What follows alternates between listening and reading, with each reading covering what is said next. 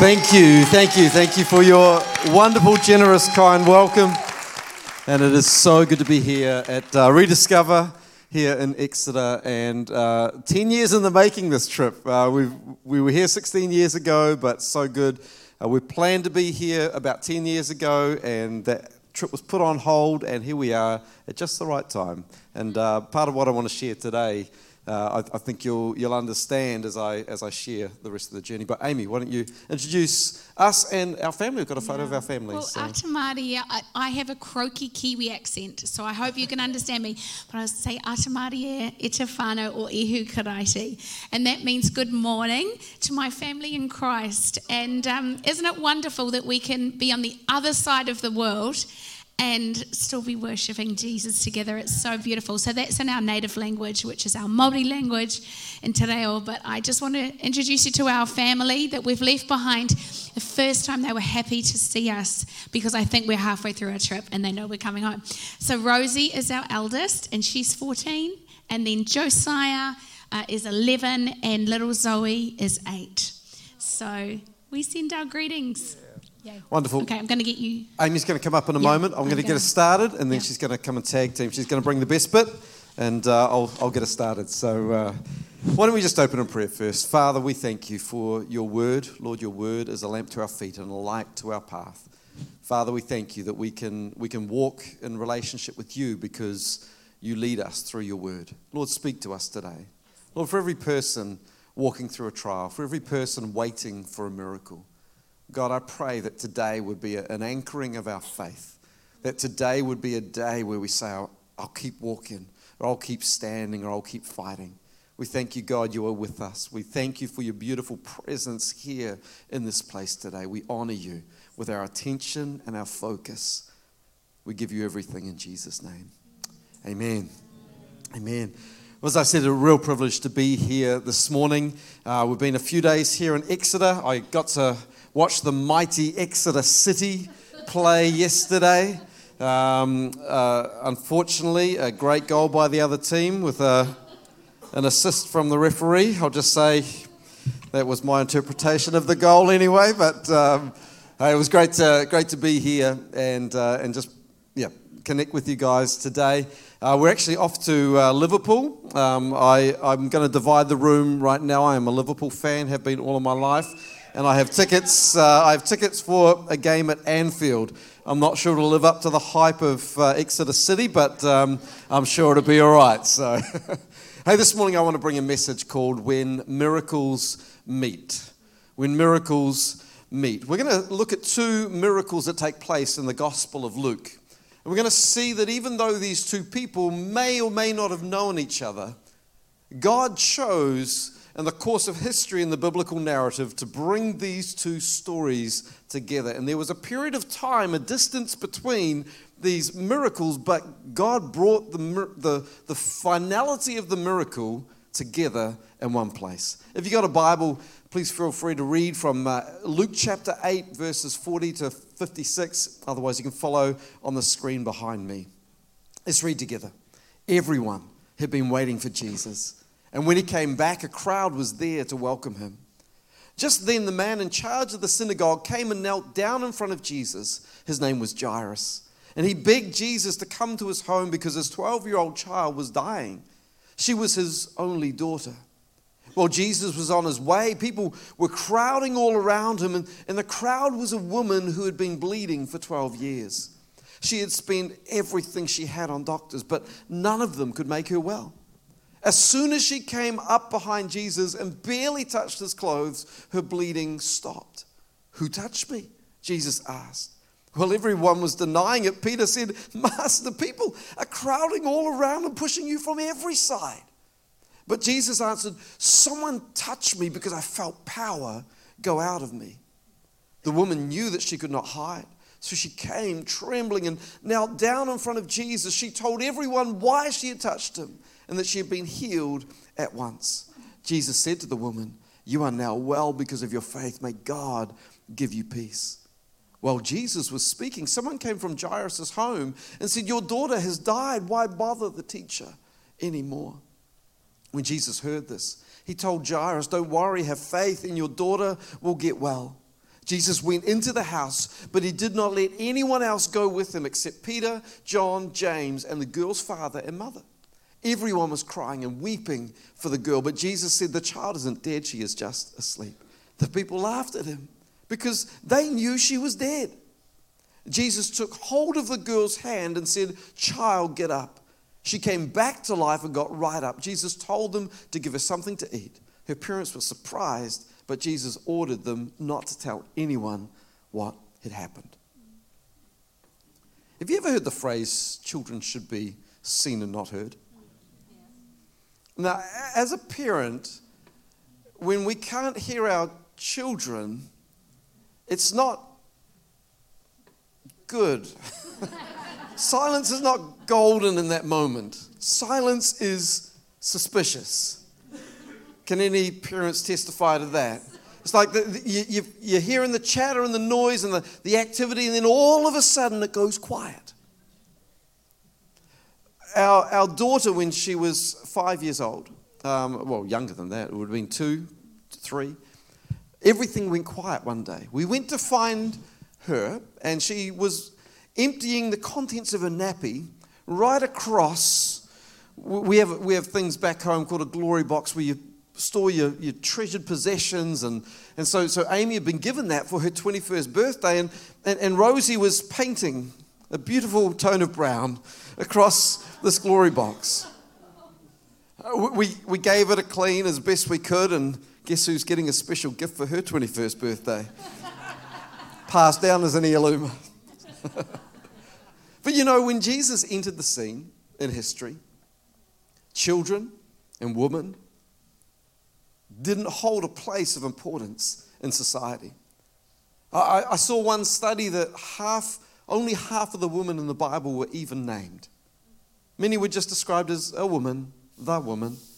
And together, another study says that there were 1,456 words between them. That, that's all the words spoken by women in the Bible, of all the words that are recorded. Now, I know for my daughter Rosie, that's just the words she uses between 8.30 and 9 o'clock at night. She's got lots of words to share. You know, there was even a prayer that was prayed to thank God. The men would pray, thank God I wasn't made a woman. Jesus lived in a religious setting where women were excluded from synagogue worship, restricted to a spectator role. They weren't allowed to go beyond the court of the woman. In fact, they were told they couldn't even touch the scripture lest they defile it. And yet Jesus, walks in. Jesus tackles the society injustice. His disciples were shocked to find him speaking to a woman at the well. It was, and yet, that was the very entry of the gospel to the Samaritan people. It was woman he chose to reveal himself to first after the resurrection. Jesus was a champion of women and children. The disciples were trying to manage Jesus. Don't you love the way they tried to do that? Managing Jesus. The children wanted to hang out with Jesus. Why wouldn't they? The safest man they would have ever met. The one that would love them in such a great way that they had never experienced before. And they would have wanted to hang out. I think everywhere that Jesus went, the children would have been, I just want to be close. But the disciples wanted to manage Jesus' time and says, No, the master is busy. Jesus says, No, let them come to me. And he went a step further and said, In fact, the kingdom belongs to people who have the spirit and the heart of a child like this. So while the disciples were shooing them away, Jesus was saying, No, let the children come. Jesus measured men and women by the inequalities of the heart, not by the, the potential unfortunate nature of their birth as to which gender they appeared as. And he affirmed women and children by his manner, by his example, and by his teaching. And here we have in the story a woman and a young child in the need of a miracle while a nation watches on with interest. I've got three thoughts this morning. I'm going to bring one, and Amy's going to bring one, and then I'll bring it to a close this morning. But the first thought this morning is that Jesus is always on time for his miracles. Now, now note my wording, his miracle. Because sometimes I feel like I, I'd like to be in charge of the outcome of the miracles that I'm believing for. God, it would be really convenient if, if you could answer my prayer today or even yesterday would have been better. And anyone guilty of, of, of just trying to control the, the outcome of the miracle? It's, it's human nature, isn't it?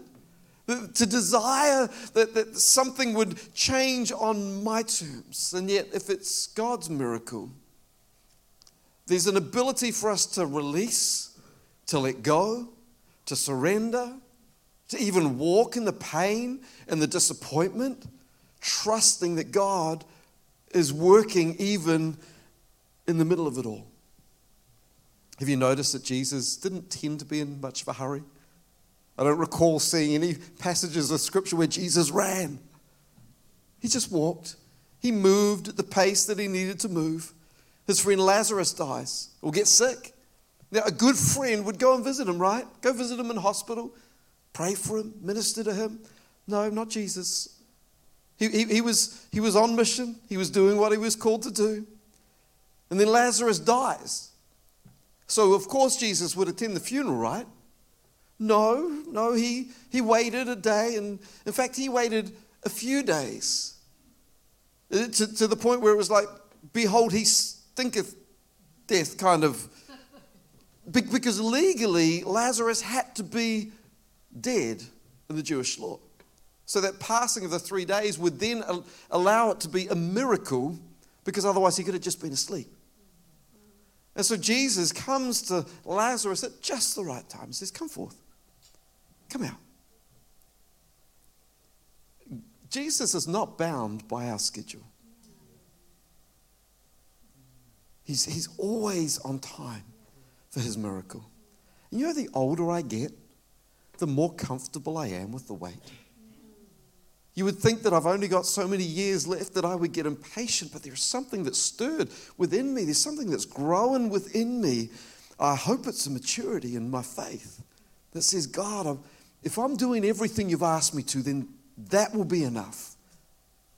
And I'll step when I need to, and I'll, I'll, I'll, pray when I need to, and I'll fast when I need to. And, and when I sense God moving me, I will take that next step. But if the miracle has not yet come, and I believe it's coming, I'm okay with that. There is a, a release of the pressure when we trust God that His miracles will arrive at the right time. What I love is that in the story we, we see a number appear the number 12. A woman with an issue of blood for 12 years. Now, when that issue of blood, that continual bleeding, which would have left her exhausted, not only exhausted, but ostracized from community, because the nature of, of, of her disease and her condition meant that she was unclean. Not just unclean once a month, but, but unclean consistently that she would have been an outcast. So, so when, when that condition began, this young girl was born. 12 years passed as this woman exhausted all of her resources. At, at, the, at the lowest, at the hardest point of her journey, she was, she was just so desperate. And then this young child, in the space of a moment, a miracle takes place that was 12 years in the making. Why the number 12? What's significant about the number 12? Well, if you look at the number 12 in the Bible, we see the 12 tribes of Israel. We, we see it as an establishment of government. It's, it's a perfect number, like a, a number of completion. Is it possible that God was doing a work within the, Israel, uh, uh, the people of Israel? Was it possible that He was saying, I want to bring this nation to a place of unity. I want to bring this nation together where there is an understanding that men, women, and children hold value. And, and wouldn't that just be God to, to take 12 years to make something take place? And that's the God we serve. God is not in a hurry, and so we shouldn't be either. Now, I'm not saying that we're not going to have feelings and emotions and pain and disappointment as we're waiting on our miracle, but if we can trust that God is with us in that waiting, we will make it through. The girl had to die and then be resurrected to life by Jesus. A woman had to suffer for 12 years through this condition of, of this, this continuous flow of blood. Both considered unclean, both considered outcasts. A dead body you couldn't touch, a woman with the issue of blood you couldn't touch, not welcome, not accepted. And yet Jesus says, I will work a miracle in both of their lives. I remember Amy and I, we had quite a journey to have children. It was, we, I mean, look, we, we got married young. She was the first person I dated. We did everything right by the book, the holy book. we did it right. And so we, we thought, well, let's have children now. We, we decided on a time because that would be the right time. It wasn't, apparently. And we went through year after year after year. I remember counting the number 44. That's how many times I remembered and realized that we were not parents again. And then another month again. Another month again. Another month again. We were children's pastors leading a children's ministry of hundreds of children. And these children were now growing up and they were the age of the, the years that we had been trying. And I would often find Amy home uh, after our Sunday services, multiple services, and, and she'd be just crying on, on the bed, longing to be a mum. This deep desire within us. And yet the miracle didn't come when we wanted it. God had another plan and He was working that plan out. Now, we see it on the other side of it now, and it is beautiful and powerful. But 16 years ago, we came over here and we ministered in three or four churches. And we were preaching about the fact that we didn't even know whether we would have children. We were preaching in the middle of our pain. Because it's really easy when you hear the miracle of somebody else and you go, Yeah, well, you've got your miracle, I haven't. And so we decided we would preach through the pain. And you know what? We need to praise through the pain. When we hurt the most, don't withdraw from God, press in. Lay ourselves on the ground.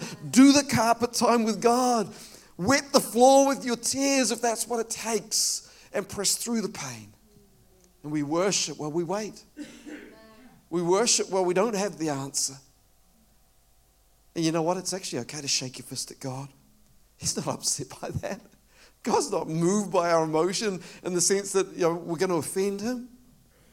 If you're feeling that, can I suggest just turn that into prayer? You look at the book of Psalms, that's all it is. God, my enemies, I hate them. Would you strike their jaw? We just turn that into a prayer. Not asking God to do that, but, but you know what? When, when our emotions come out as prayer and it's lifted to God, it's an offering, it's a sacrifice that we bring to God. And He receives that, He hears it. But in the middle of our personal struggle, we decided to lift our voices in faith, to believe for that miracle, but in His timing. I'm going to ask Amy now to come share second thought this morning. Well, our second thought, oh, I'm so croaky, but I really want to be here. I want to be here because you know, when you have a story and you have a testimony of what God's done, it's like, I want to be here. So, our faith moves the hand of God. That's our second thought this morning. You know, I was thinking, um, did this woman, did this little girl, did they know each other? Did their families know each other? Probably not. But we, what we do know is that this woman, after 12 years of bleeding, like she had had enough, she was done, she was desperate. And you know, I don't know if she was like, this is my last chance of hope. But she was in her unclean condition. And in those days, as Mike said, the cultural, the religious standards, she was not allowed to touch anybody. But after 12 years, the Bible says that she had tried everything. She had spent all the money that she had on doctors, and she broke all protocol right? She broke all protocol to believe for her miracle, and she thought, if I can just touch Jesus, I can be healed. And that's what she did. And she believed. And I just wonder if there's people here this morning that God is stirring your faith to believe again, to hope again, to not to give up. Because our faith can move the hand of God. It says in the story in Luke 8 47, she told everyone why she had touched him, Jesus, and that she had been healed at once. and she gave her testimony. And I think that is so powerful. I, I think this can be an encouragement to us all to share what God has done. If He does a miracle in our lives, we need to share our testimony. It says in Revelation that we overcome by the blood of the Lamb. That is what Jesus has done. He's died and He rose again, and the word of our testimony. And our testimony is powerful. You know, the hope that we carry is for more than just us because it's for the people that we don't even know are in our future that need to hear our story. And, you know, how much faith do we need? You know, it's not as much as you think. I think God was so gracious to me. There were times where like, I cannot do another Mother's Day. Like, I can't go to another baby shower. But then there were times where He would stir my faith and He's like, I'm going to give you the strength. I'm going to help you to make meals for new mums. Uh, in our uh, facility where we worked as children's pastors, he's like, I'm going to help you redecorate the nursery. And I did it through tears. And I was like, Lord, I know one day I'm going to come back to this nursery and I'm going to nurse our babies and it was stirring faith in my heart. You know, God can do the miraculous with the very little that we have to offer. And I want to share a story. Um, that is about 17 years ago in our so we pastor in Elim church and in the Elim movement in new zealand all the ladies get, gather together and uh, we have a conference it's called replenish and I don't remember really what the lady spoke about, but I do remember that she wanted to pray for women who were having struggling to get pregnant, who were struggling to have a family. And she said, You know, please come down the front. I would love to pray for you. But in that moment, I was desperate and I broke all service protocol. Like, if you know me, I would never normally do this, but I just didn't run down the front. I ran up on stage. she thought this crazy Kiwi lady, she was so kind and she was so gracious to me and she prayed for me and she prophesied these words. And she said, God wants to give you children, but it's not going to be the normal way. God wants to give you children, but it's not going to be the normal way. But your story will bring life and hope and breakthrough to others. And I was like, Yes, Lord, I just treasured those words in my heart, as well as a scripture that I really felt God had given us. In Psalm 113, verse 9, that says, He will settle the barren woman in her home as a happy mother of children, where she will praise Him. And so, in that moment, you know, I took a step of faith, and I just want to encourage you that, you know, God can move through even just the small acts of faith. Be obedient to Him. Be obedient. Praise while you are um, while while you're waiting. You know, worship Him while you're waiting, and when He stirs your heart, our faith can move the heart of God. Amazing, amazing. We're up at about two this morning, and Amy was coughing and spluttering away, and uh, and she said, "I want to be there. I want to be there." So thanks, babe. So I appreciate your courage to be here today as well. You know, the third thought, and I, I just bring this to a close, and um, at some point, I'm sure the team will join me, and uh, I'm sure we'll carry on with a little bit of worship. But the third thought this morning is my miracle sometimes connects with yours. We, we are a body. The body has different parts and different functions. But we don't live in isolation. We, we don't live in this place of it's just about me.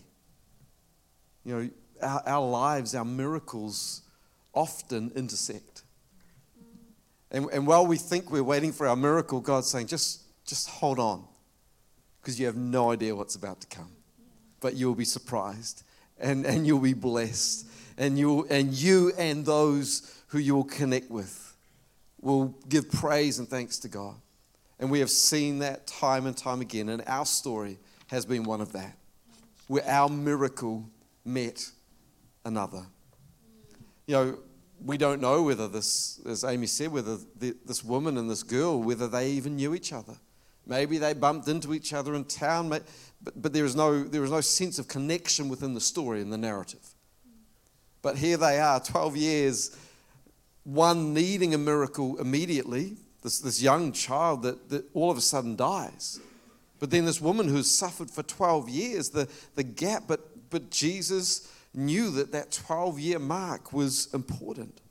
And we see this, we see the weight, we see in Scripture the, the amount of women that, that, that were barren and then God brought a breakthrough. We see Hannah who, who, having offered Samuel to the Lord, brings him to the temple.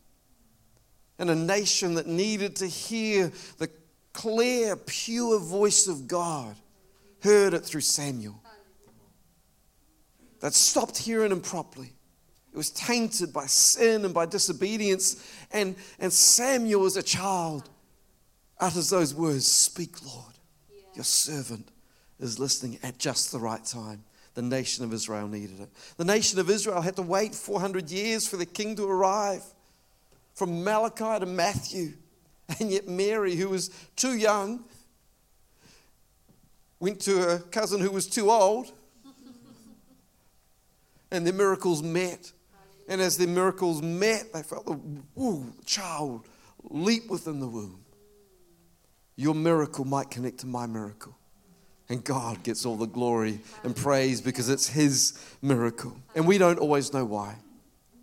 You know, Amy shared that the speaker at the conference said, You will have children, but not in the normal way.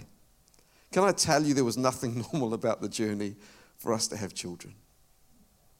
You know, as I said, we, we just thought it would happen. Just, you know, let's have kids. Great, this seems like a good month. In nine months' time, it would be really convenient to have that child.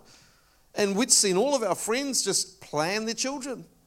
In fact, some of them said, I'd like to have a boy, followed by two girls, and then another boy.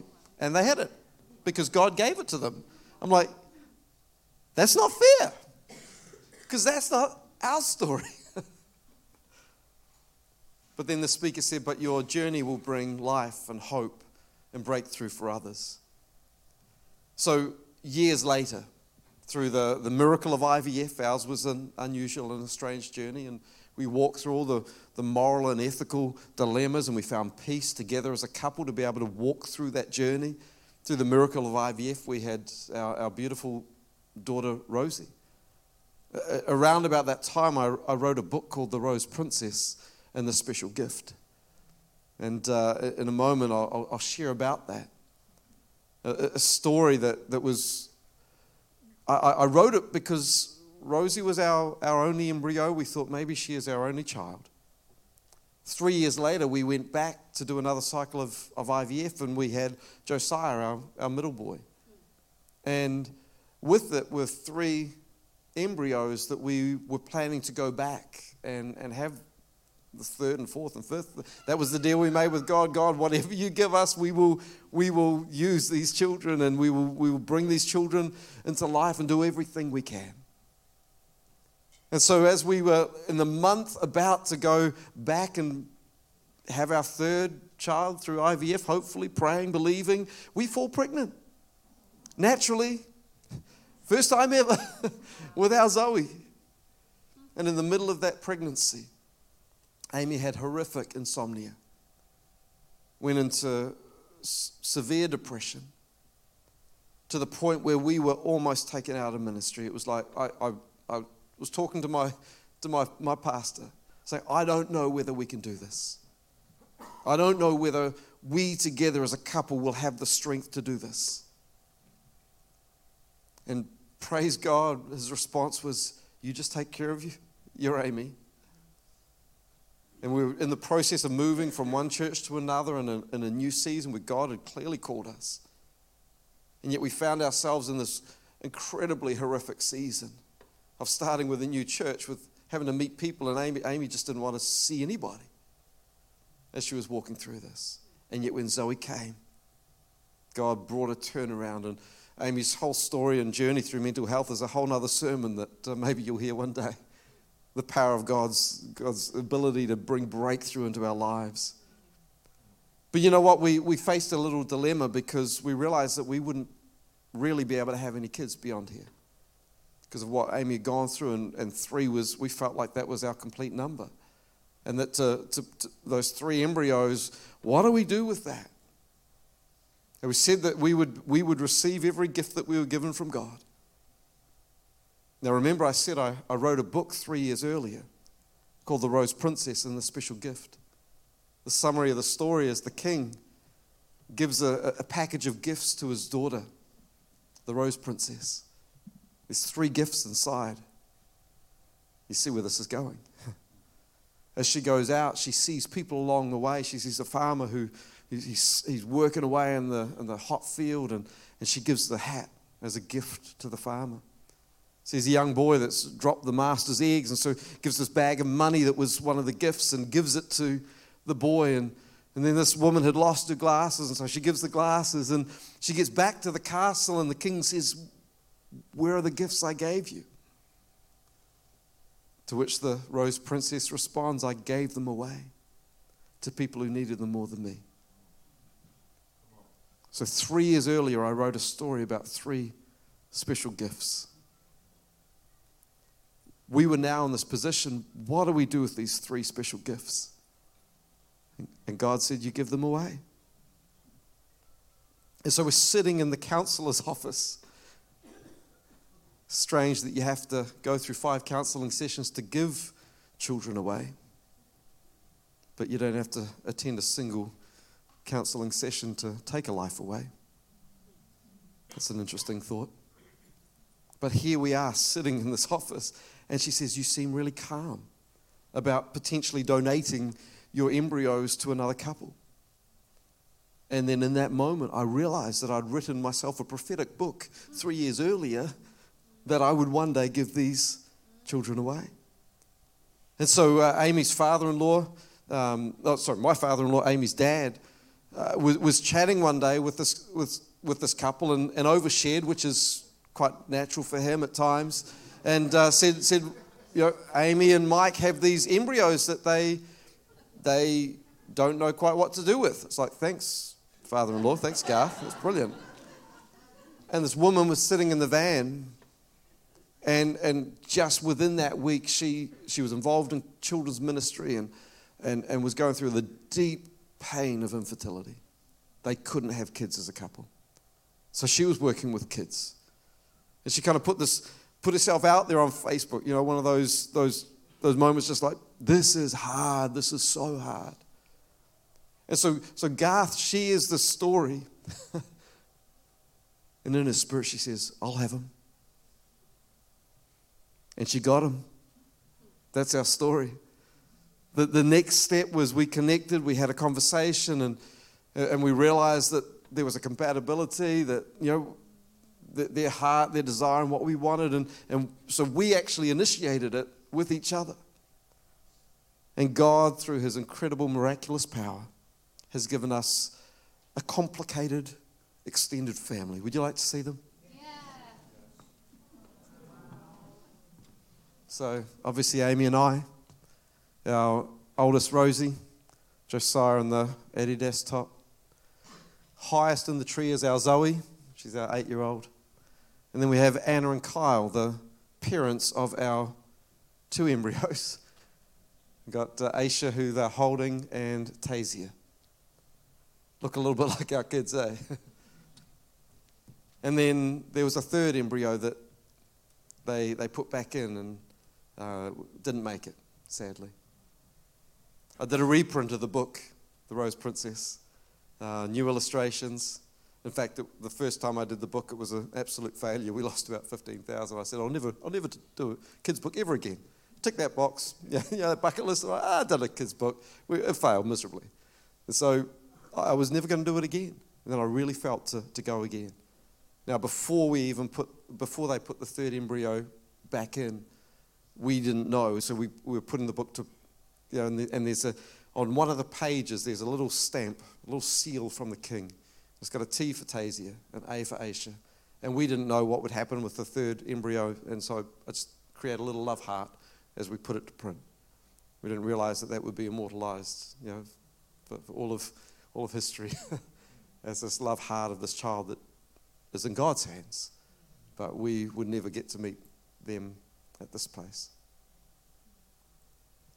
I, I, I share the story, and we share the story to say that 16 years ago we were in the deepest, darkest pain. Like everything else in our life was going well. Ministry was flourishing. We we're seeing kids come to faith. We're seeing incredible moves of God, kids praying for, for their friends and peers and seeing them healed. But, but the, the pain that we felt in the middle of that was, was horrible. And I don't know where you're at, I don't know where your journey's at. But there's a good chance that within this room, there's people who are walking a similar journey to us. But maybe your journey is not infertility. Maybe your journey is a relationship that has been estranged for years. Maybe it's a sickness, an illness that, that you have been enduring the pain and you've been going through this, and, and, and the, what you're carrying is this desperate longing, and you've even got a promise from God for that restoration. Now, I'm not saying that today you receive prayer and you'll get your miracle.